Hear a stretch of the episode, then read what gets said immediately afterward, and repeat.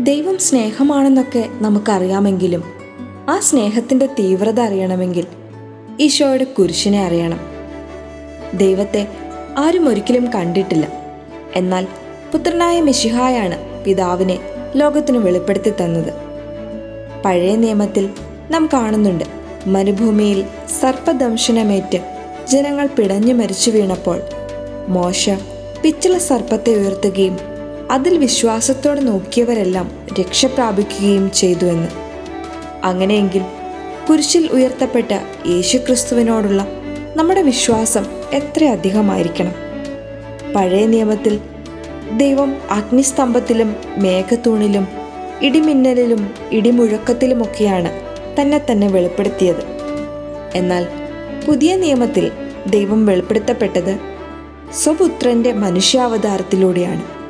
പിതാവായ ദൈവം നമ്മോട് കാണിച്ച ഏറ്റവും വലിയ കാരുണ്യമാണ് ഈശോയുടെ രക്ഷാകര കർമ്മം.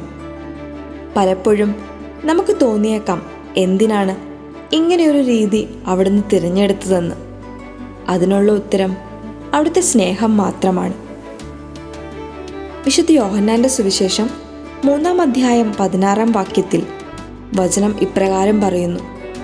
എന്തെന്നാൽ അവനിൽ വിശ്വസിക്കുന്ന ഏവനും നശിച്ചു പോകാതെ നിത്യജീവൻ പ്രാപിക്കുന്നതിനു വേണ്ടി തന്റെ ഏകജാതനെ നൽകാൻ തക്കവിധം ദൈവം ലോകത്തെ അത്രമാത്രം സ്നേഹിച്ചു ദൈവത്തിന്റെ ഈ അനന്തമായ സ്നേഹത്തിന് മുൻപിൽ നമുക്കും നന്ദിയോടെ ആയിരിക്കാം